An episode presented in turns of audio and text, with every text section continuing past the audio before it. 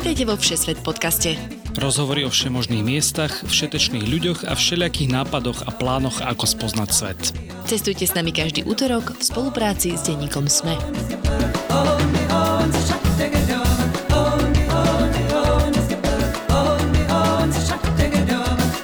Všetci nadšenci cestovania. Je útorok a vy počúvate opäť Všesvet podcast. Ak máme niečo na Všesvet podcaste najradšej, tak je to, keď sa ľudia vzájomne motivujú cestovať. Vyberajú si destináciu či konkrétneho sprievodcu na základe typov, ktoré odoznejú v podcaste. No a práve takéto dva príbehy sme spojili aj v tejto epizóde o indonéskych ostrovoch a kmeni Mentavaj, ktoré boli navštíviť naši poslucháči Janka Cuninková a na základe jej skúsenosti potom aj Lenka a David Haringovci. Dnes sa preto nezahryzneme len do jedinečného zážitku s ľuďmi, ktorí nepoznajú čas a nepotrebujú nosiť západné oblečenie, ale aj do čerstvo nazbieraných lariev či chleba z banánovníka. Kmeň Mentavaj sa nazýva aj ľudia kvetov, vyznávajú animizmus a vážia si všetky živé bytosti. Napriek tomu, že ide o Indonéziu, ktorá je prevažne moslimská, pod domom šamana s fialovou ľadvinkou Kukyho behajú prasiatka a na ostrove Siberut nájdete aj kostoly. Ak by ste nás opäť chceli stretnúť naživo, tak od 10.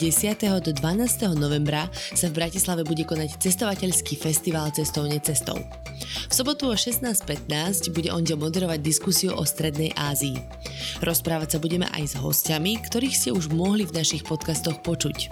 Navyše na festivale nájdete množstvo zaujímavých cestovateľských prednášok o krajinách z celého sveta. Takže od 10. do 12. novembra v Dome kultúry Ružinov v Bratislave.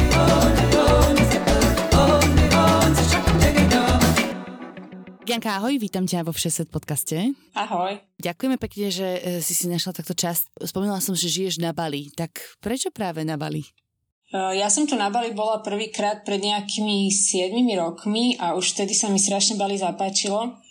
Proste je tu úplne iná kultúra, ľudia, krajina všetko sa mi tu páčilo. Mm-hmm. A rozmýšľali sme teda, že kam, sa, kam by sme sa skúsili odsťahovať, keďže máme obidva prácu takú, akú máme, že vieme robiť online a teda povedali sme si, že vyskúšame práve Bali. Uh-huh. A čo teda robíš? Že, že keby niekto mal tento istý nápad sa presťahovať na Bali, že ako by sa tam vedel akože uplatniť, že čo, čo tam môžu robiť takí digitálni nomadi? Tak digitálni nomadi tu môžu byť v podstate všetko, pretože internetové spojenie v, v južnej časti Bali teda hovoríme je fakt dobré, takže pripojíš sa na internet a pracuješ, čiže je jedno, či si, ja neviem, nejaký architekt alebo ITčkár alebo majiteľ cestovky. Uh-huh. Dobre, čiže ty aj sprevádzaš po Bali, hej? Nesprevádzam, uh, ani to nechcem robiť, pretože nemám pracovné víza v Indonézii, takže kvôli imigračnému a tak, takže takéto niečo nerobím, takže aj keď tu máme tripy, tak sprevádza to náš guide. Mhm, jasné. Ale teda môžu si ľudia nájsť na Instagrame? Áno, na Instagrame ma nájdete pod Janka Cuninka, alebo teda Janka s takými potržníkmi. Kľudne tam sa dá kontaktovať. Na Bali vieme spraviť aj nejaké také tripy na mieru a venujeme sa aj takýmto veciam okrem našich skupinoviek. Uh-huh. No a teda, ako dlho ešte plánuješ takto byť na Bali? Či, či si tam vieš predstaviť, že celý život tam ostaneš žiť? Celý život asi nie, ale momentálne zatiaľ nemáme plán odísť. Máme nejaké plány tu, ktoré zatiaľ teda nechcem ešte prezrádzať. Jasné. No a čo tam teda robíš, keď ne, zrovna nevyriešiš akože klientov a cestovanie a tak? Že čo sa dá na Bali robiť vo voľnom čase? Vieš čo, tu strašne veľa ľudí tu cvičí. Ja som takú koncentráciu cvičiacich ľudí a aj trénerov asi nikde inde ešte nezažila. Takže fitkujeme, my teda cvičíme aj crossfit, takže do crossfit gymu chodievame, nejaké prechádzky na pláži, na rýžové polička chodíme, my dosť často chodievame aj fotiť, takže často stávame na sunrise mm-hmm. a ideme cez pol Bali niekde, aby sme niečo nafotili, natočili. Mňa strašne zaujíma aj balíska kultúra, takže keď sú nejaké festivaly, tak snažíme sa na také chodievať, aby sme si pozreli tieto ich zvyky a podobne. Uh-huh. To je kedy možno taký najlepší čas ísť tam takéto niečo zažiť? Uh, za mňa najkrajší festival je asi Galungan, ktorý sa koná dvakrát do roka. Je to zhruba tak v rozmedzi šiestich mesiacov vtedy vlastne mm, balíci veria, že prichádzajú duše ich predkov naspäť na zem, čiže ich musia pohostiť a vtedy sú veľmi veľké oslavy, celé ulice sú vyzdobené takými penžor sa to volá, to sú také tie bambusové, tie tyče veľké mm-hmm. a všade je to strašne pekné. Ja sa, teraz sa to niekedy dialo, myslím, že som videla na tvojich storkách, že práve A, teraz neviem, že pár mesiacov. Teraz bol v auguste, myslím, to bolo. Hej, hej. No, tak. To sme behali po Bali a natáčali sme Mm-hmm. Hej, vyzerá to veľmi pekne. Ja som vlastne robila rozhovor o Bali podľa mňa minulý rok s Aďou Zahorancovou a rozprávali sme sa vtedy o tom, že aký je tam život po pandémii. Tak e, neviem, že či to tak vnímaš, že sa tam turisti vracajú späť, že to tak znova ožilo ten turistický ruch, lebo tak predsa len Bali naozaj žije najmä z toho. Určite, Určite áno.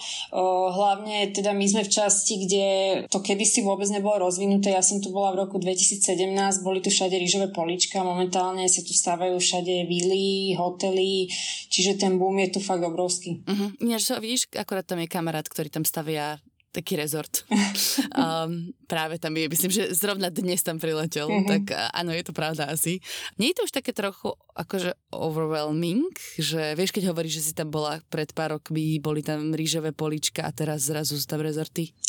E, na jednej strane áno, na druhej strane v tejto časti, kde sme my, máš taký ten západný život, hej, že máš tu tie kaviarne, máš tu gym, máš tu v pohode internet, nemusíš sa báť, že sa nebudeš vedieť pripojiť, čiže máš tu taký ten komfortný život, to nazvem. Ale e, samozrejme, keď chceš ísť do, takéhoto, do takej džungle alebo na rýžové pole a sadneš na skúter a za pol hodinu, za hodinu si niekde, kde pomaly sa ani nedohovoríš anglicky, čiže toto je na Bali to super. No. Mm-hmm. Čiže stále máš ten únik, ako keby v rámci ostrova. Áno, áno. Dobre, no tak dneska sa pôjdeme pozrieť vlastne na ostrov, ktorý je že úplne odrezaný od civilizácie. Je to stále indonésky ostrov. Ono to je vlastne skupina ostrovov, volajú sa Mentawai? Skupina, skupina ostrovov Mentawai, nachádzajú sa pri Sumatre. sú to viac menej štyri hlavné ostrovy a potom také malinké ostrovčeky, dokopy je ich myslím okolo 70. Uh-huh. Mhm. No a teda, ako ste vôbec našli informáciu o týchto ostrovoch, že sa tam dá dostať? Instagram. OK. Toto je náš, mám pocit, že uh, najnovší zdroj cestovateľov úplne pre všetko. U nás to je tak, že čím dlhšie cestujeme, tak tým si vyberieme také menej bežné tripy, to nazvem. Čiže hľadali sme nie, niečo, kde by sme mohli vidieť nejakých takých domorodcov alebo nejaký tribes, niečo podobné. A teda ja som natrafila na Mentawai tribe, je to domorodý kmeň, ktorý žije na týchto ostrovoch a práve preto sme sa rozhodli, že tam pôjdeme. A je to naozaj také oddelené od vonkajšieho sveta, alebo sú tam aj nejaké teda turistické zázemia, nejaké turistické rezorty, alebo čo? Uh, konkrétne na tomto ostrove nie sú, ale ostrovy Mentawai ako také sú veľmi známe medzi surfermi, pretože sú tam jedný z najlepších vln na svete. Dnešnej epizóde ďakujeme všetkým našim Patreonom a Patreonkám, najmä našim ambasádorom Radovanovi, Ivanovi, Michalovi z Jankou, Vierke, Michalovi, Mariane, Majke a Andrejovi. Ste naša veľká motivácia pokračovať ďalej vo Všeset podcaste a šíriť príbehy o cestovaní po svete každý útorok do sveta. Ak sa aj vy chcete stať našimi ambasádormi, skočte na stránku patreon.com a hľadajte Všesvet podcast. Ako ste začali tento trip celý riešiť? že asi tam nejdeš úplne sám na vlastnú pesť, ale potrebuješ niekoho, kto ťa tam zoberie. Hej, potrebuješ niekoho, teda konkrétne tento ostrov, kde žije tento kmeň je pod UNESCO, čiže potrebuješ tam aj permit, potrebuješ tam ísť guidom, aby ti tento guide prekladal, keďže kmeň Mentawai niektorí ani nevedia indonésky, oni hovoria svojou vlastnou rečou, takže tento guide ti musí prekladať teda do angličtiny. Uh-huh. Kde si nájdeš takúto cestovku? my sme túto cestovku mali nájdenú už pre predtým, pretože s nimi spolupracujeme v rámci iných tripov po Sumatre. Čiže my sme to riešili cez nich, ale teda na internete sú informácie, dá sa nájsť aj myslím, že niečo iné aj online. Čiže teoreticky buď online, alebo neviem, možno v Ubude, alebo to tak mm, niekde aj na Bali, že vieš nájsť cestovku, mm. ktorá by ti vedela sprostredkovať takýto výlet? Na Bali zrovna asi nie. Skôr by som hľadala niekde na Sumatre, na Bali. Aha, neviem, či by to niekto vedel zorganizovať Jasné, jasné. Čiže priletíš na Sumatru a tam to teoreticky vieš možno, že na mieste vyriešiť. Myslím, že aj tak by sa dalo, ale ja by som si to skôr asi riešila online, pretože tam, čo je také veľké mesto, z ktorého sa vyráža teda aj na ostrovi Mentawai Padang, to je skôr také lokálne mesto, že neviem si predstaviť, že by tam nejaká cestovka mala niekde nejaký office alebo tak. OK, OK, rozumiem. Takže ako vyzerala vaša cesta? Vy ste sa kade presúvali? My sme boli predtým na severe Sumatry pozorovať orangutany, čiže my sme začínali náš deň na severe Sumatry, odtiaľ sme museli preletieť e, na túto západnú stranu. Takže začínali sme, neviem, o nejaké 7 ráno. Leteli sme teda z mesta Medan, čo je hlavné mesto Sumatry, do Padangu, ktorý je teda východiskom na ostrovi Mentawai. Tam sme nasadli na trajekt, ktorým sme išli 5 hodín na ostrov Siberut. Uh-huh a potom sme išli ešte ďalšie dve hodiny takou malou loďkou, poďkou, neviem ako to nazvať, do takého mini prístavčeku, kde nás už čakala tá rodina a potom sme spolu s rodinou trekovali cez totálne báhno až teda do ich domu. Čiže je to celodenný presun, hej? Áno, áno, my sme prišli tak tesne pred sunsetom, čiže o nejakej šiestej. Bolo to akože fyzicky vyčerpávajúce. Vie si predstaviť, že áno, ale že čo na tom možno bolo najhoršie? Najhoršie, vieš čo bolo asi to, že my sme sa to zbáli, aby nás nechytil dáž buď na tej loďke, na tej maličke už, alebo potom cez to báhno, lebo už takto sme boli ne, na niektorých miestach po kolena v blate, takže neviem si predstaviť, čo by sa dialo, keby začalo liať. Takže toho sme sa asi jedine báli, ale inak to bolo v pohode. Nejaké hady, akože anakondy a tak, teraz nemám úplne prehľad o faune na ostrovoch Mentavaj, ale... O, o ostrovoch Mentavaj sa hovorí, že tam žije strašne veľa endemických zvierat, keďže oni boli veľmi dlho až do nejakého 20. storočia dosť odrezané od okolitého sveta, ale my sme teda nevideli skoro nič. Okrem domácich zvieratiek, ako také prasiatka. Tak. Okay. Takže uh, s nejakou háveďou sme nemali vôbec problém. Ja som sa dosť bála pijavíc, pretože predtým, ako sme boli na, na tých orangutanoch, tak tam bolo dosť pijavíc, takže ja som mala z toho taký španický strach, ale pijavice tu neboli vôbec. Mm-hmm. Napriek tomu, že ste boli teda po kolenách v bahne. Hej, hej. Tam, tam by som si to tak typla, že možno, že tam niečo takéto bude. No, no. Tak kto sú teda ľudia z kmeňa Mentavaj? Ľudia z kmena Mentavaj sú pôvodní obyvateľia ostrovov. Oni kedysi žili na viacerých ostrovoch, ale v dnešnej dobe žijú už len na ostrove Siberut, ktorý teda, ako som spomínala, je už pod UNESCO, pretože o, tento kmeň je teda domorodý a už pomaly vymiera, lebo mladí už logicky chcú ísť za nejakým pohodlnejším životom a z džungle odchádzajú. Ľudia Mentavaj sa prezývajú aj kvetinoví ľudia kvôli tomu, že majú spätie s prírodou, uh-huh. sú animisti, takže veria, že všetky zvieratá, živoči, teda zvieratá a rastliny majú dušu. Takže napríklad živočichov alebo teda nejaké zvieratá zabíjajú len na špeciálne príležitosti, ako napríklad keď majú nejaké oslavy alebo šaman má niečo a podobne. Uh-huh. A inak normálne sa živia rastlinnou strávou? Že keď Áno. si vravila, že to videla nejaké prasiatka a tak? Uh, prasiatka, napriek tomu, že mali ich tam asi, ja neviem, 50 alebo koľko, tak nejedia ich vôbec. Mm-hmm. Bežne sa živia o, sagu, to je kmeň takej palmy, ktorú, ktorý nastrúhajú a ogrilujú si to v palmovom liste. Mm-hmm. Okay. Chutí to ako chlieb. OK, OK. A inak sranda, že na indonéských ostrovoch, ktoré však sú prevažne moslimské samozrejme, žijú prasiatka, jednak to, ale uh, predpokladám, že oni ako animisti teda to nejako neriešia. Nie, nie, Či je pravčovina v súlade s náboženstvom alebo nie. Um, ako teda majú kontakt s ostatným svetom, lebo ty vy si tam prišli ako turisti a si vravila, že rodinka vás tam čakala, tak asi sú zvyknutí vlastne na nejakých iných ľudí. Áno, sú. Samozrejme, už v dnešnej dobe chodia im tam turisti, takže sú na to zvyknutí, že im tam prídu. Nehovorím teda, že tam majú 20 ľudí denne, he, ale chodia tam turisti. Uh, signál tam nie je vôbec, čiže oni na to, aby sa dohovorili s nejakou tou lokálnou cestovkou, že aha, nesierem vás sem niekoho, musia ísť tie dve hodiny na tej loďke do dediny. Uh-huh. Väčšinou teda to rieši uh, šamanát z tejto rodiny vnúk, on má na starosti tieto veci, on nás vlastne aj tak guidoval cez celý ten proces a tak nám ukazoval, že čo a ako. A on teda vždycky ide do dediny vyzdvihnutých ľudí a potom už išiel s nami. Dobre, tak teraz si poďme povedať, že ako vyzerá tá rodina, že kto sú členovia, ako všetkého ste tam stretli, aby sme vedeli, kto má akú úlohu. Tak najhlavnejší, teda hlava rodiny je šaman Kuky. Uh-huh. On žije v takom obrovskom dome, volá sa to Uma. A žije tam so svojou rodinou, alebo teda respektíve tá rodina ho tomu v dnešnej dobe už len chodí pozerať, on tam je momentálne sám, ale oni tam boli, keď sme tam boli my. Mm-hmm. A bol, bol tam jeho nevesta, jeho syn už zomrel, jeho nevesta, dvaja vnúkovia a ten jeden vnúk tam mal syna a bratranca a druhý vnúk tam mal ženu a také malé dievčatko, dceru. Uh-huh. To je aký starý kuky? Ináč sa meno, meno ma ničí dosť. to je strašne podarené. Kuky nevie presne koľko má rokov, ale je to nejakých 87.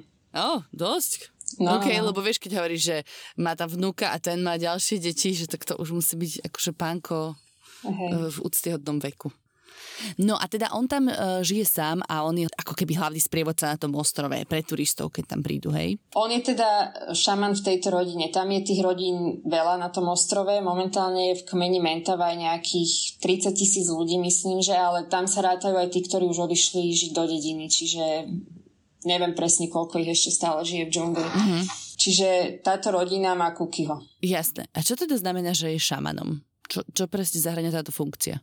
Šaman je ako keby hlava toho klanu a ono to trvá nejaký čas stať sa šamanom. On musí poznať všetky rastliny, všetky zvieratá v tej džungli, musí mať špeciálne tetovanie, čo je od hlavy po pety špecifické tetovania, ktoré má každý nejaký význam a ono je to taký proces aj s tými tetovaniami. Nie je to teraz, že za jeden deň ho potetujú, ale ja neviem, teraz dá si na ruku, čo zobrazuje tú umu napríklad, že keď ti podáva ruku, tak ťa víta v ume, potom ďalšie tetovanie si dá neviem, na nohu.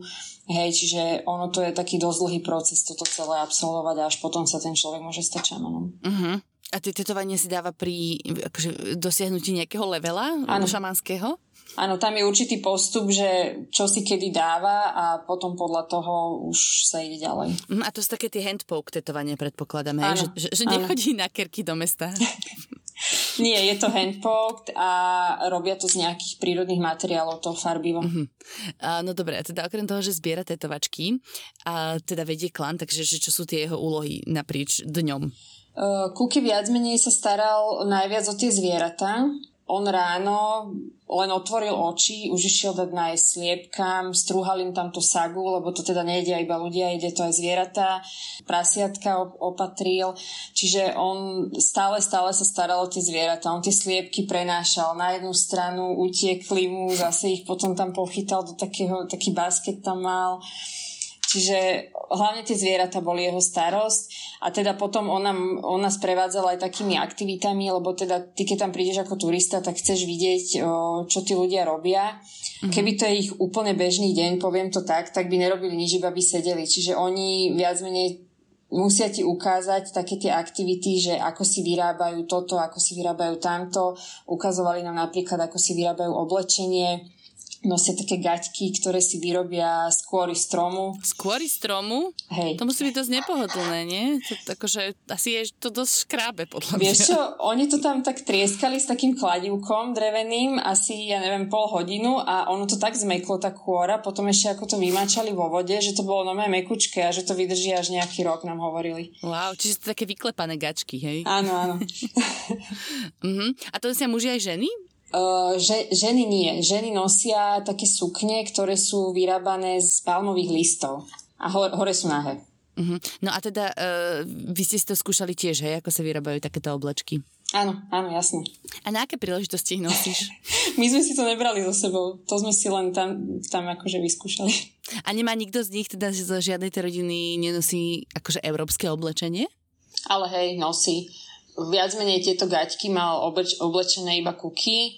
Na to mal takú fialovú ladvinku, ktorú dostal od nejakých turistov, tak nej si nosil tabak, ktorý si potom šúla, lebo oni teda všetci fajčia a teda dosť. Bol úplne taký vtipný a strašne veľa gorálek mal na, na krku. Mm-hmm. Aj na krku, aj na rukách, náušnicu mal a on strašne chcel odo mňa jednu náušnicu, lebo ja mám teda dosť poprepichované uši a strašne chcel náušnicu, lenže on nechápal, že ja to mám vlastne také tie, čo, čo sú jak čínka, vieš. Mm-hmm. On mal krúžok a on chcel si na ten svoj krúžok zavesiť niečo, lebo on to stratil. A nevedel pochopiť, že tá moja činka mu tam nebude vysieť. a mňa to strašne mrzelo, že ja by som mu tú náušnicu úplne chcela dať, že mal by niečo odo mňa na pamiatku, ale teda no, nemala som taký krúžok, čo by mu tam nejako tak pasoval. Mhm, chápem. Znie to ako taký novodobý hipster ináč, pokerovaný s ladvinkou, s rôznymi náušnicami. To by mohlo byť. No dobre, a teda okrem vyrábania oblečenia, ešte k čomu ste ich donutili?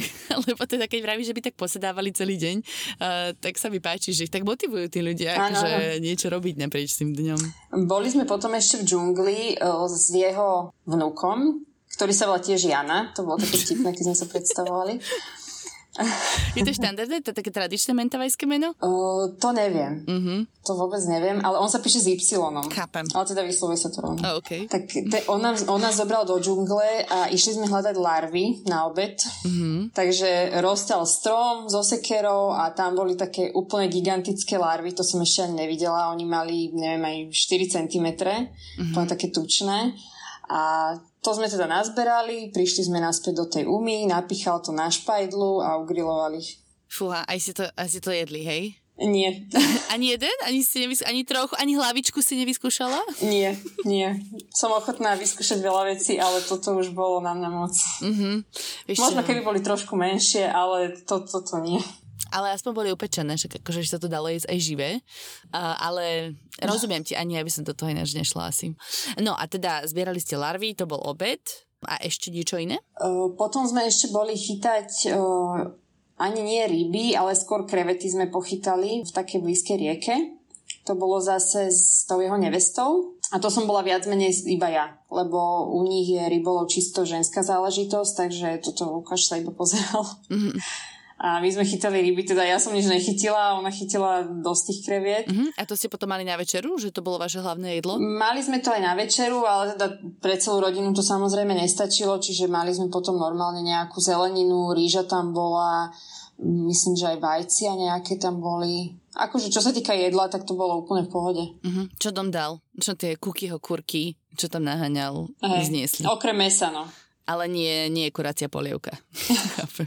Larvy iba. No a teda vy si tam strávili jednu noc alebo viacej dní? Jednu noc, hej. Uh-huh. A to ako vyzerá? Ubytovacie, ubytovacie podmienky? Ubytovanie je tam veľmi jednoduché, čiže uh, spíš, aj funguje všetko v tej ume, lebo viac menej všade okolo tej umy je blato tam bola taká jedna veľká miestnosť, hneď ako si vošla do tej umy a to bolo niečo ako obývačka to nazvem. Tam sme celý deň v podstate tak sedeli, vtedy keď sme neboli vonku a potom večer nám tam dali na zem také zratano, proste také... Koberce. Koberček, no. A na tom koberčeku sme teda my spali a na tom sme mali natiahnutú iba moskytieru. Aha, jasné. A spali si všetci v jednej miestnosti aj s Kukým, hej? Kuky spal niekde vzadu lebo tam potom bola ešte ďalšia miestnosť, kde bolo teda také ohnisko, tam sa aj varilo, čiže Kuky spal tam a e, ten jeho jeden vnúk, on si stáva už svoju úmu niekde nedaleko, čiže on tam už spal v tej svojej novej úme. Uh-huh. Ako inak vyzerá ten dom znútra? Akože opísala si mi to, že jedna veľká miestnosť a tak, ale ja keď si predstavujem, že sídlo šamana, tak tam minimálne e, vysí z opäť kostenných nejakých inštalácií a hlavy, opičie, zosušené a tak si to predstavujem, ale teda neviem, že či sa to zhoduje s realitou. Mm, áno, tak nejako. Oni si všetky tie zvieratá, ktoré zabijú, tak si nechávajú ich lepky, pretože veria, že im to prinesie šťastie pri ďalšom love. Uh-huh. Čiže celá tá úma je vyzdobená lepkami opíc, prasiat, jeleňov a podobne. Tam ich bolo, ja neviem, asi 300. Oh, wow. OK. Aj sušené, aj sušené opičie hlavy? To nie, to nie. Takže iba lepky, tak to ma upokojuje. To je oveľa lepšia možnosť. No a teda keď si spomínala tú mladšiu generáciu a hovorila si hlavne, že možno tí mladší už odchádzajú a nejako sa viacej zžívajú s tým okolitým svetom, tak videla si to aj na tejto rodine? Áno, áno, určite ten mladý, jeden druhý, Kukyho vnúkovia, oni majú už telefóny, čiže keď idú do dediny, tak normálne fungujú. Tento Lightjet, ktorý bol viac menej takým tým našim guidom, on má vraj aj Instagram, ale teda to je taká vtipná príhoda, že dala som mu do ruky môj telefón, aby mi tam napísal jeho Instagramové meno, mm-hmm. že potom, keď budem mať internet, tak si ho nájdem. A on mal ten telefón, prísahám v ruke asi 5-10 minút a ja už som tak pozerala, že čo tam s ním robí alebo čo. A ona si teda nevie moc písať, takže uh, jemu to strašne dlho trvalo tam napísať jedno slovo. A to slovo som teda potom hľadala a nenašla som jeho profil, takže nás to napísal zle. OK. tak uh, Boh vie, ako volá ten Instagram. a to je ten guide, nie vnúk, hej? To je ten vnúk a on bol viac menej takým guidom z tej rodiny a potom tam bol teda ešte ten druhý guide, ktorý nám prekladal. Aha, jasné, jasné, jasné. Lebo tak uh, oni, ak tam žijú vlastne v tej ume, tak predpokladám, že tam žiadny signál nie je, že by si nejako nie, vôbec. postoval storky. Ani elektrika? Elektrika im tam funguje, majú tam taký generátor, ktorý večer zapli na chvíľku, že vieš si tam akože aj nabiť nejak troška telefón alebo niečo, keď súrne potrebuješ, ale teda my sme mali powerbanku, čiže sme fungovali na tom, oni tam viac menej iba takú žiarovku zapli, aby sme tam mali svetlo, ale ináč tam bola normálne petrolejová lampa a tak sme fungovali. Mm-hmm také akože veľmi jednoduché podmienky. Predpokladám, že záchod splachovací s kanalizáciou tam tiež asi nebol. Záchod je v kríkoch. Sprcha je v potoku. Jasné. Nie, nie je to náročný život. To si vlastne celkom fajn. Ináč.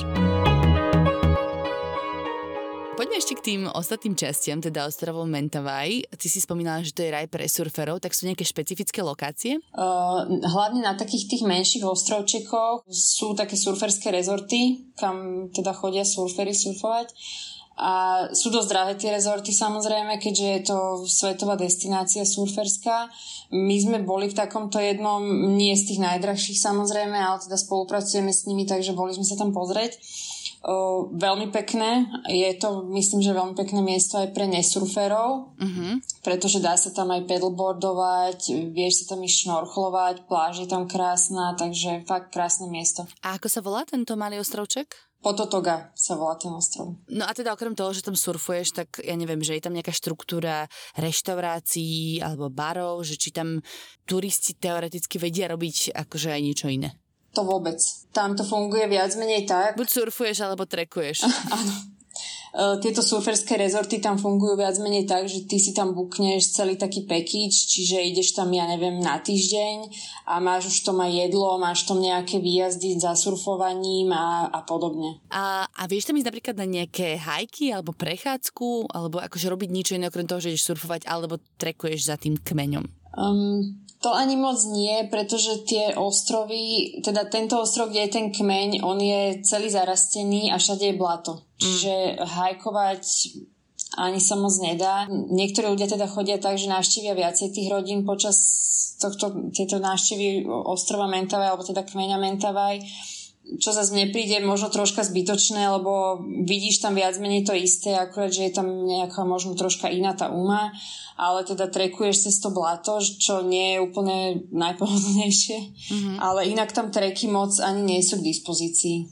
Že skôr je to tam také potom, keď ideš už na tie menšie ostrovčeky o tej vode, čiže vodné aktivity. Jasné. A sú tam aj teda nejaké pekné, že verejné pláže? Sú tam aj verejné pláže. Ty sa vieš ubytovať aj e, na takom väčšom ostrove, v, prístav, v prístavnom mestečku to nazvem. A vieš odtiaľ ísť loďou na tieto ostrovčeky menšie. Neviem presne, ako to funguje, pretože oni skôr tie lode sú zamerané na tých surferov Čiže viem, že tie lode chodia na tie surf spoty, ale myslím, že keby si sa dohodla, tak by ťa kľudne zobrali aj na nejakú pláž alebo podobne. Ono ísť na Mentavaj čisto len na pláž podľa mňa je dosť drahý špás a aj ďaleký špás, lebo trvá to dosť dlho sa tam dostať a teda pláže sú aj inde, by som povedala. Áno, prekvapivo. A vidíš, keď spomínaš teda, že to je drahý špás, tak koľko to asi stojí, takýto výlet teraz za tým kmeňom, myslím? Nás ten výlet za tým koňom vyšiel, myslím, že nejakých 300 eur na osobu. Uh-huh. A je v tom všetko aj cesta, aj guide, aj vstup do toho kvázi národného parku? Áno, to máš ako taký balíček. OK. Čo je vlastne ďalšia destinácia? Akože taká výletná destinácia, okrem toho, že žijete na Bali, čo už samo o sebe nie je úplne zlé. Výletná destinácia, teraz v pondelok sa chystáme do Komodo Národného parku, to si určite počula. Mm-hmm. Čiže ideme tam pozrieť, potom ešte ideme na jeden taký maličký ostrovček na chvíľku počilovať a ideme pozrieť ďalší kmeň. Oh, wow. Na ostrove Flores a dedinku Vajerebo. To je tiež indonéský ostrov, hej? Hej, hej. OK. A, dobre, ešte tak na záver, ako by si prilákala, alebo ako by si chcela motivovať ľudí, aby sa išli napríklad pozrieť uh, už do Indonézie samotnej, alebo práve na tieto ostrovy Mentavaj, že prečo? Pre mňa samotnú je to vec, čo je niečo nezvyčajnejšie, hej, že ako som predtým už spomínala, tie pláže sú všade. Ísť na pláž, ja neviem, do nejakej krajiny, do Dubaja, je už také bežné, hej, že mm. všetci chodia na pláž, ale toto je podľa mňa už taký typ tripu, čo nedá hocikto. Samozrejme, hocikto na to ani nie je stavaný, lebo tam fakt už sa musíš psychicky pripraviť na nejaký diskomfort a podobné veci, ale podľa mňa sú to také zážitky, čo len tak nevymyslíš. Mhm, jasné. No dobre, tak e, keby ste si, milí posluchači a posluchačky, chceli možno pozrieť niečo viacej aj o tomto výlete na ostrove Mentavaj, tak choďte sa pozrieť na Jankin Instagram. Inak teda ja som odporučila vlastne tvoj profil aj takým kamarátom dvom našim poslucháčom, ktorí ma tu prišli pozrieť v Dubaji. Náhodou sme sa tu stretli a tiež sú na takej ročnej ceste po Ázii a oni tiež absolvovali tento výlet za kmeňom a tiež uh, boli u Kukyho doma. to, to meno si naozaj um, sa nedá zabudnúť. Takže sa spýtam ešte aj ich vlastne, aký mali z toho zážitok. V každom prípade ďakujem veľmi pekne, že si si našla na mňa čas na tento rozhovor a dúfam, že takto sa motivujeme ľudí, aby sa išli pozrieť aj za, tými, za takýmito možno viac náročnejšími a skrytými pokladmi Indonézie. Ďakujem aj ja vám pekne. Lenka David, ahojte, vítajte vo Všeset podcaste. Ahoj, Ahoj. ďakujeme. Ďakujeme za pozvanie. Ďakujem pekne, že ste prijali e, môj nečakaný telefonát do Thajska. E, priama linka Dubaj Thajsko som volala, že či náhodou nemáte čas a neporozprávali by ste mi nejaké svoje zážitky, ale teda iba v krátkosti mi povedzte, ako ste sa dostali do Thajska. No v podstate my sme na takej dlhej ceste, dajme tomu, že honeymoon. Už cestujeme niečo cez 8 mesiacov, no a povedali sme si, že začneme našu druhú časť cesty zo Singapúru do Vietnamu že pôjdeme po pozemnej hranici, že nezoberieme si žiaden let. Tak tak sme sa ocitli v Thajsku. Mm-hmm. Máme po ceste. Ale nechceli ste tam pôvodne ísť? Či akože to tak iba vyšlo náhodou? Áno, tak e, my sme takí flexibilní, vieš, ako po ceste sa stretneš s rôznymi cestovateľmi, tí ti dajú odporúčania a potom sa spojíme s ďalšími ľuďmi a tak sme sa ocitli v Thajsku v podstate neplánovane e, zo dňa na deň. Áno, áno, vy ste veľmi flexibilní. Ja teda poviem príbeh, ako sme sa my stretli v Dubaji, keď ste sa úplne neočakávane, asi rovnako neočakávane ako teraz v Thajsku, ocitli v Dubaji keď eh, ste, myslím, že trekovali po Pakistane a v Pakistane začali nejaké nepokoje a tak si sa rozhodli, že najlepší útek bude na Blízky východ. Asi bola lacná letenka, alebo tak, hej? Áno, tam bolo najlepšie spojenie v podstate z Islamabadu cez Dubaj do ďalších krajín, do ktorých sme mali namierené, takže sme sa ocitli na pár dní v Dubaji. Áno, a tak sme sa teda spojili, vy ste sa mi ozvali, že tam ste, tak sme sa stretli na, na čaj. Áno, predpokladám, že to bolo koniec maja alebo začiatkom júna. A ja som tam mala chalanov motorkárov zrovna v tom istom čase, že? Presne tak, áno. to bolo super, lebo to bolo veľmi busy obdobie, plné svet poslucháčov a návštevníkov, to bolo veľmi, veľmi milé. No a ja tedy teda sledujem vašu cestu, ktorá je strašne super a veľmi sa mi páči, aké robíte samozrejme krásne videá, takže odporúčam určite všetkým našim poslucháčom, poslucháčkam, aby si vás vyhľadali na Instagrame, to potom hodím do popisu. Ale prečo som vás dnes oslovila je, že vy ste mi písali, že ste v Indonézii, určitú dobu svojej cesty ste boli v Indoške a chceli ste sa aj pozrieť na nejaké také možno menej známe miesta ako Bali, Lombok a tak ďalej. Presne tak. No a teda ja som mala e, na linke vtedy našu posluchačku, teda Janku a vlastne s ňou som nahrala už rozhovor o ostrovoch Mentavaj. Vy ste potom si ju našli a na základe jej zážitku si sa rozhodli to absolvovať. Takže kde vôbec prišlo toto rozhodnutie, že práve ostrovy Mentavaj by boli pre vás dobrá destinácia? Tak my sme v podstate tú Indonéziu navštívili takmer celú, tú západnú časť. My sme začali na Bali, potom sme išli na Lombok, trošku sme si pozreli aj ostrov Sumbava, ktorý nie je až taký známy a potom sme sa rozhodli ísť smerom na Javu a na Sumatru. No a keď sme hľadali zážitky, ktoré by sme mohli vlastne vykonať na Sumatre, tak e, boli tam tie orangutany, o ktorých si možno povieme niekedy inokedy. Mm-hmm. A potom v podstate sme sa spojili s tebou a ty si nám odporúčila tento zážitok e, v tomto kmeni na Mentavaj ostrovoch, o ktorom my sme predtým vôbec nepočuli, pretože na internete nie je až tak veľa informácií e, o týchto zážitkoch. Takže potom sme si to naštudovali vlastne od Janky a aj z internetu, čo sa dalo. A tak sme sa rozhodli tam ísť vyskúšať to, zažiť si troška život v džungli. Mm-hmm. Bolo komplikované nájsť k tomu informácie? Vieš čo, bolo zo pár blogov na internete, ale veľa z nich bolo starých, niektoré boli napísané ešte pred koronou, takže sme nevedeli, či je to relevantné. Potom sme sa spojili s nejakými sprievodcami cez Instagram, tak sme si zistovali informácie od nich a nakoniec sme to zorganizovali na prekvapenie za 2-3 dní. Uh-huh. Akože naozaj sme si kúpili iba letenku, ideme smer Padang, odtiaľ sa vlastne vyráža a za pár dní sme už boli na ostrove. Uh-huh. No a teda vy ste úplne z hodov okolností, sekundu, ide okolo mňa 4 štvorkolky. Pardon, som v púšti, v tichej púšti arabskej. No a teda vy ste z hodou okolností sa dostali do rodiny toho istého šamana Kukiho, ako teda bola aj Janka. Tak ja neviem, koľko rodín tam vôbec žije, že je to takáto náhoda? Tak na tomto ostrove žije v podstate 30 tisíc ľudí v tejto džungli. Mm-hmm. No a tam je, tam je ako keby viacero takých ohnízk alebo dedín, v ktorých sa združujú. E, takže môžeš ísť z viacerých miest, východiskových miest e, do tohto kmeňa. Ako keby viacej rodín. Tak. A oni žijú pokope napríklad, ja neviem, 3-4 rodiny žijú na jednom mieste, potom 3-4 rodiny žijú úplne v inej časti a niekedy žijú od seba, dajme tomu, hodinu peši. Mhm, jasné. Čiže sú relatívne veľké tie ostrovy. Ja som si to predstavovala ale ako také malé, chápeš, Robinsonovské ostrovčeky. To, to je obrovitánske, ten hlavný ostrov vlastne. To má aj pár stoviek kilometrov. Okay. Na rozlohu. No okay, áno, my sme vlastne išli zo, zo severnej časti na južnú časť ostrova rýchlo loďou vyše hodiny. Uh-huh. No dobre, tak teda táto skúsenosť u Kukyho. Už čo to viem, že aké sa tam robia aktivity a tak ďalej, tak porozprávajte mi ten svoj zážitok z toho.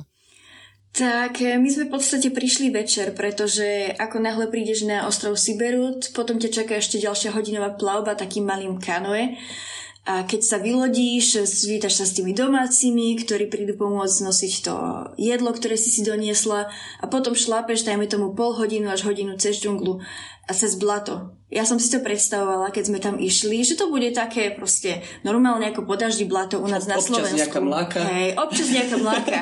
ja prvý krok, čo som vstúpila, po koleno som bola v blate. Našťastie som mala gumaky ale tak sme sa brodili, že naozaj chodník bol spravený z palmových listov, len aby sme sa neprepadávali. A to, že občas. Občas palmový list, inak väčšinou všetko cez blato sme išli. Tak už len to bol zažitok samo sebe. Dostať sa tam, že naozaj je to také, také odlahlé, že ideš priamo do džungle. No dobre, potom si teda dorazili, dorazili do tej dedinky asi, alebo teda iba do toho jedného domu? Áno, ten dom bol v podstate postavený ako samostatná jednotka a najbližší ďalší dom e, u ďalšieho šamana, ktorého sme navštívili, bol približne 10 minút peších chôdzov. Takže predstav si, ako keby prídeš do nejakého rodinného domu prostred džungle. E, ten dom bol samo sebe obrovský, to mohlo mať 10 metrov na dĺžku. Uh-huh. Fakt bol obrovský. Väčšinou tieto domy sa stávajú pre viacero rodín. Taká stodola vyvýšená, by som to nazval. Áno. Tak sme sa zvítali s Kukím a aj s druhým šamanom, ktorý tam bol a s celou rodinou. Tí boli veľmi natešení, že zase vidia turistov, pretože turisti tam nechodia úplne každý deň. A najviac boli mhm. natešení, keď sme priniesli cigarety a tabak. Potom sa len zaprašilo. To tam má Ináč, cenu zlata. To je teda, že platidlo najväčšie, že? To je taká, taká väzenská politika. Áno, áno, tam cigarety, tam sa dokážu pobiť kvôli ním.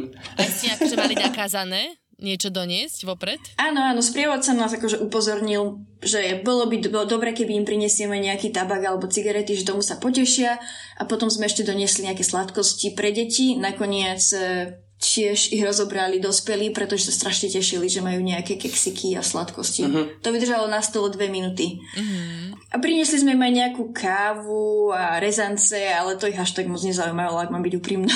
Cigarety, to bolo tam to potom bol hlavný dopyt. Áno, a tie cigarety sme dali šamanovi, on si ich proste uchoval a potom iba chodili členovia rodiny a vypitovali uh-huh. počas dňa. Uh-huh. No dobré, ako teda vyzeral váš program?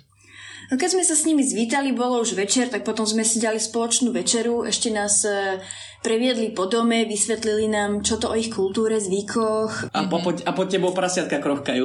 Tak. Nie, akože, akože o poschodie pod tebou, hej? Áno, lebo to, ako sme spomínali, to je taká sto, vyvýšená stodola. Na nejakých koloch? Áno, na takých koloch. Áno, a pod tým majú samé prasiatka. Asi mm-hmm. 20-30 prasiatok. Rôznych veľkostí. Mm-hmm. Takže ráno sme sa zobudili za kvikotu prasiat a za uh, kohutieho kikirikania. A potom sme si dali spoločné raňajky, to nám urobili e, vypražané banány a potom začali denné aktivity. My sme ich nasledovali a učili sa od nich. Mm-hmm.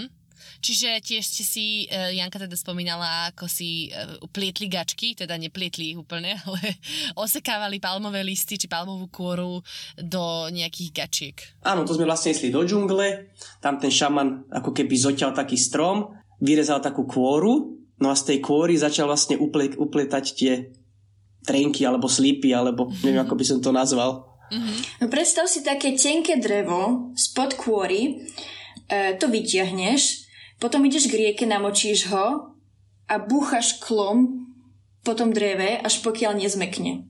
Potom ho v podstate umieš, operieš a dáš to vysušiť a môžeš si to nasadiť. No a to malo konzistenciu, ako úplná bavlna, keď som to chytil. To som aj ne- nechápal, že niečo také môže byť z dreva. Mm-hmm. Čiže nebolo to nepríjemné na dotyk, hej? Nie, nie, ja som to aj nosil. Áno? Áno. Aj si si to zobral, aj si to zobral so sebou? Áno, mám to na pamiatku, už som to poslal na Slovensko v balíku. Ja som sa šla spýtať, že na aké príležitosti to budeš nosiť. Podľa mňa, ak budeme niekedy robiť nejakú prednášku z tejto cesty, no, tak, tak to toho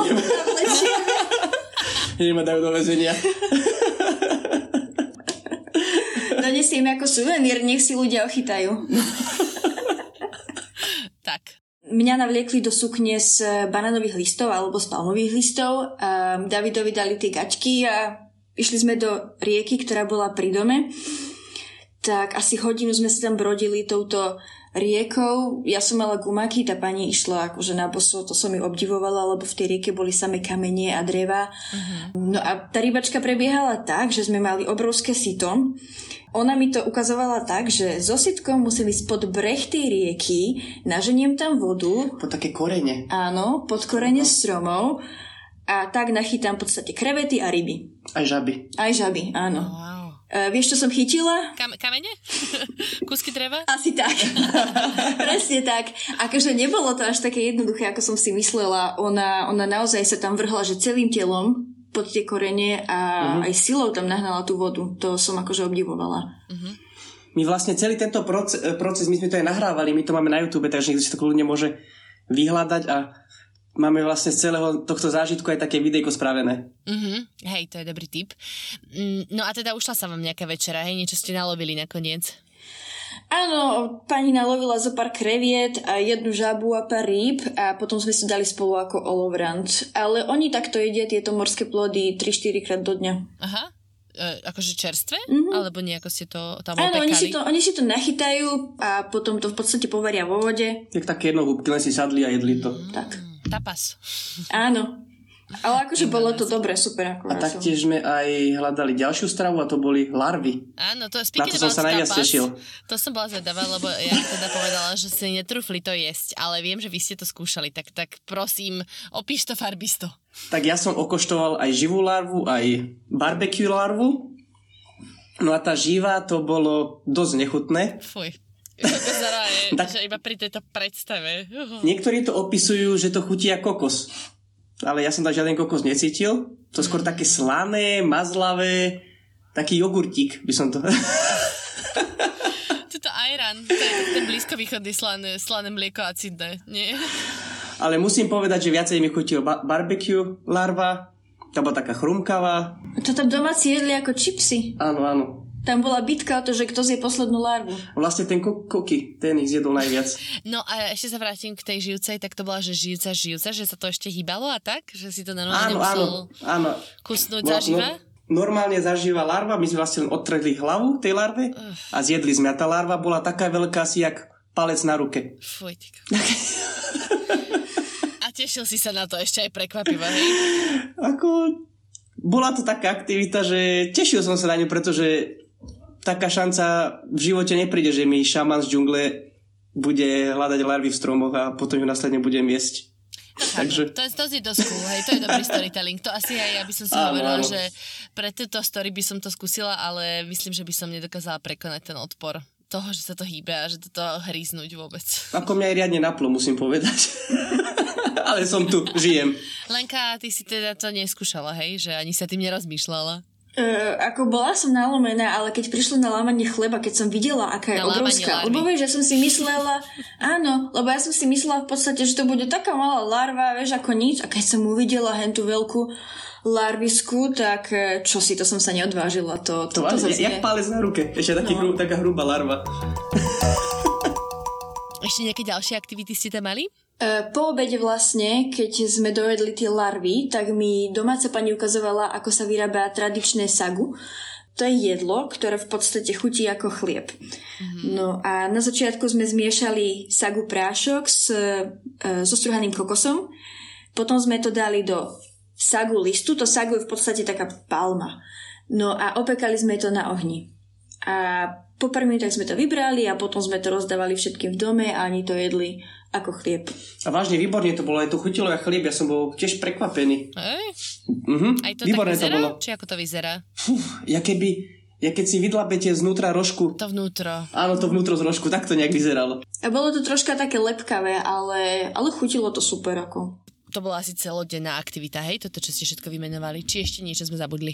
Ešte, ešte vlastne nám ukazovali, ako robia jed, Uh-huh. s ktorým lovia opice a iné zvieratka. A z čoho to je teda? Takže ten e, pán behal okolo domu a zbieral tam rôzne rastlinky a drevinky. Veľa z toho nám nepovedal, ale vieme, že tam bolo čili, že tam bol zázvor e, a rôzne iné drievka. Potom si to nabral všetko spolu, začal si to strúhať a potom to pretlačil, aby z toho vyšťavil šťavu. Mhm.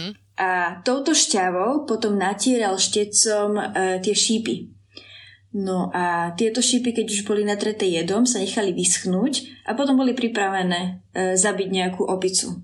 No a hovorili nám, že sa toho nemôžeme ani dotknúť, pretože keby máme nejakú ránu a dotkneme sa tým jedom v podstate rány, tak aj nás to môže nejako omráčiť. Tak skončíme na ohníku aj my. Tak. Vy ste skončili zo sagu. Príloha k sagu. Ale oni teda vraj sú akože vegetariáni, nie? Že jedia hlavne rastlinnú stravu. Áno, my sme vlastne nezažili, že by jedli nejaké meso, ale chodia loviť tieto opice a iné zvieratá Ale tak džungli. e, robí aj tie ceremonie, že vlastne celá rodinka sa stretne v dome a zabijú prasiatko a potom ho spapajú. Ako taká zabíjačka na Slovensku by som to nazval. Mhm. Na moslimských indonéskych ostrovoch. To je inak veľmi zaujímavé.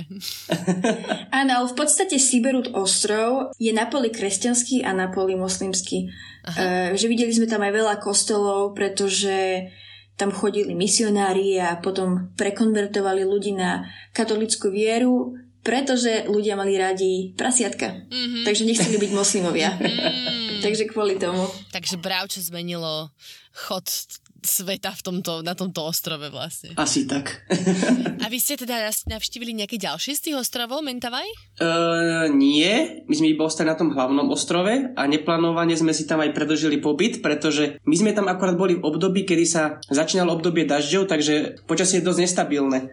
No od toho závisí aj tá rýchlo loďka, ktorá tam chodí. Mhm. Vlastne ona, ju, ju často rušili. My, my sme napríklad do poslednej hodinky nevedeli, či my sa do, na ten Siberu dostaneme kvôli vlnám. Ok. A vlastne keď sme odchádzali, zrušili nám tú rýchlo loď a ostali sme tam o dva dní dlhšie. Neplánovane. Takže čo ste tam objavovali? Čo sa dá ešte uh, nájsť na tomto ostrove? Už asi bez sprievodcu, predpokladám. Áno, náš sprievodca oddychoval, nazvime to tak, e, a my sme si robili program sami. My sme bývali v domčeku na okraji džungle v podstate, takže do najbližšej dediny sme to mali 5 kilometrov peši. Uh-huh. Nemali sme ani internet, ani signál, e, ani motorku, takže sme išli si- jedenkrát peši do prístavu, sme sa išli naobedovať, pretože tam, kde sme my bývali, tam nebola žiadna reštaurácia. A potom druhý deň sme išli do toho mestečka a tulali sme sa tam. A to je také malinké mestečko, jedna veľká mešita, zo pár malých kostolíkov, jeden trh, ihrisko a to je asi tak všetko, takže tam moc toho ne, nenavymýšľaš. Ja musím povedať, že čas nám išiel veľmi pomaly. No, my sme Tam tam, sa nedalo čo robiť. my sme tam išli do takého skladu, kde predávali potraviny a oblečenie a sme sa ich pýtali, či nepotrebujú pomôcť, že my pôjdeme dobrovoľničiť, len aby Jak sme zabili čas. tento čas. Ale veď ste sa naučili také akože hodnotné skills, mohli ste si gačky z palmových listov vyrábať, mohli ste loviť ryby pod koreňmi stromov, hodiť si v potoku a tak. Áno, mohli sme využívať e, vedomosti v praxi.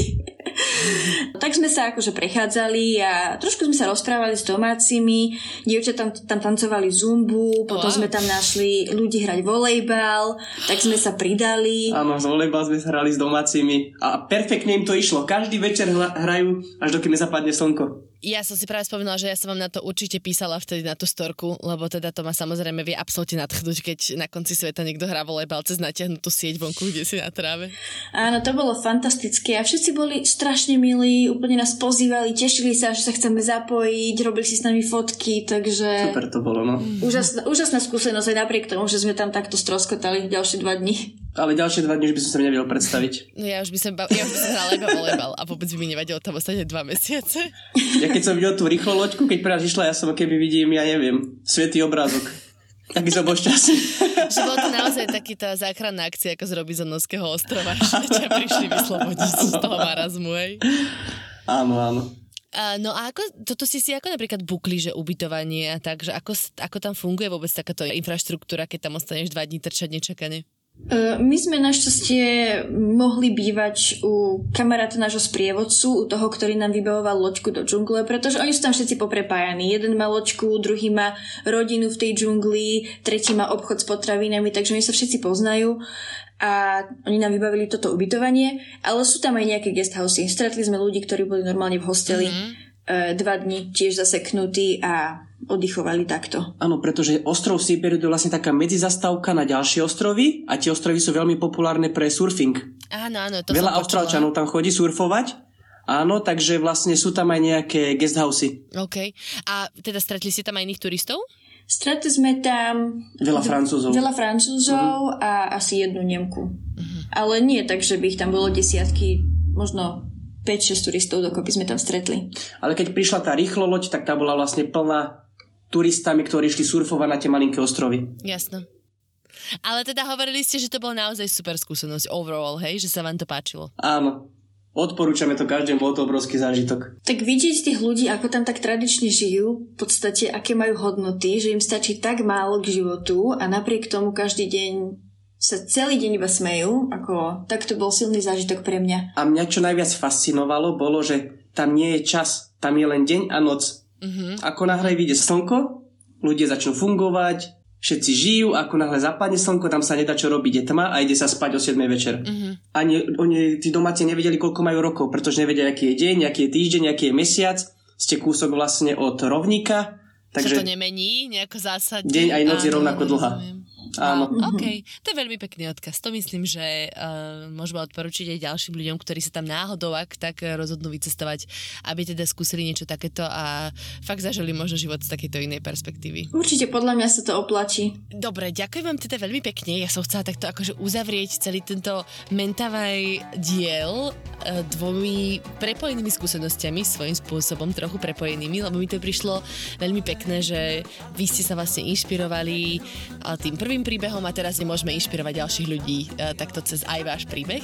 Ale rada vás určite budeme ešte počuť v ďalšej epizóde v 600 podcastu. Môžem teraz prezradiť, že určite si vás chcem zavolať k nejakej ďalšej krajine. Môžeme sa ešte dohodnúť, aké, ale môj top by bol určite Bangladeš, lebo to vyzeralo super. Odtiaľ máme veľa toho, čo povedať, si myslím.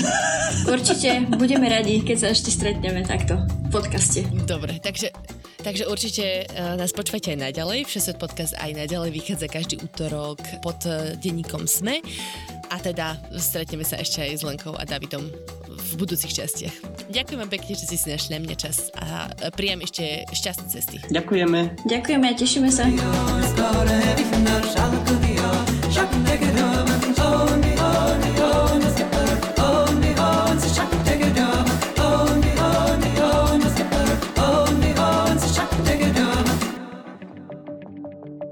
Prečo kolagén nie je žiadnym zázrakom ani skratkou k zdraviu? Prečo je dôležité očkovanie proti chrípke? A ako je to s vitamínmi a čo má imunita spoločné s črevnou mikroflórou? Ja som Denisa Koleničová a na všetky tieto otázky budeme hľadať odpovede v novom týždennom podcaste denníka Sme Vizita. Spolu s hostkami a hostiami sa budeme rozprávať o zdraví aj chorobách, o tom, čo funguje aj čo nefunguje, alebo kedy vám predajcovia liečivých zázrakov len obyčajne klamú. Podcast Vizita nájdete každý útorok vo vašich podcastových aplikáciách ako aj na sme.sk.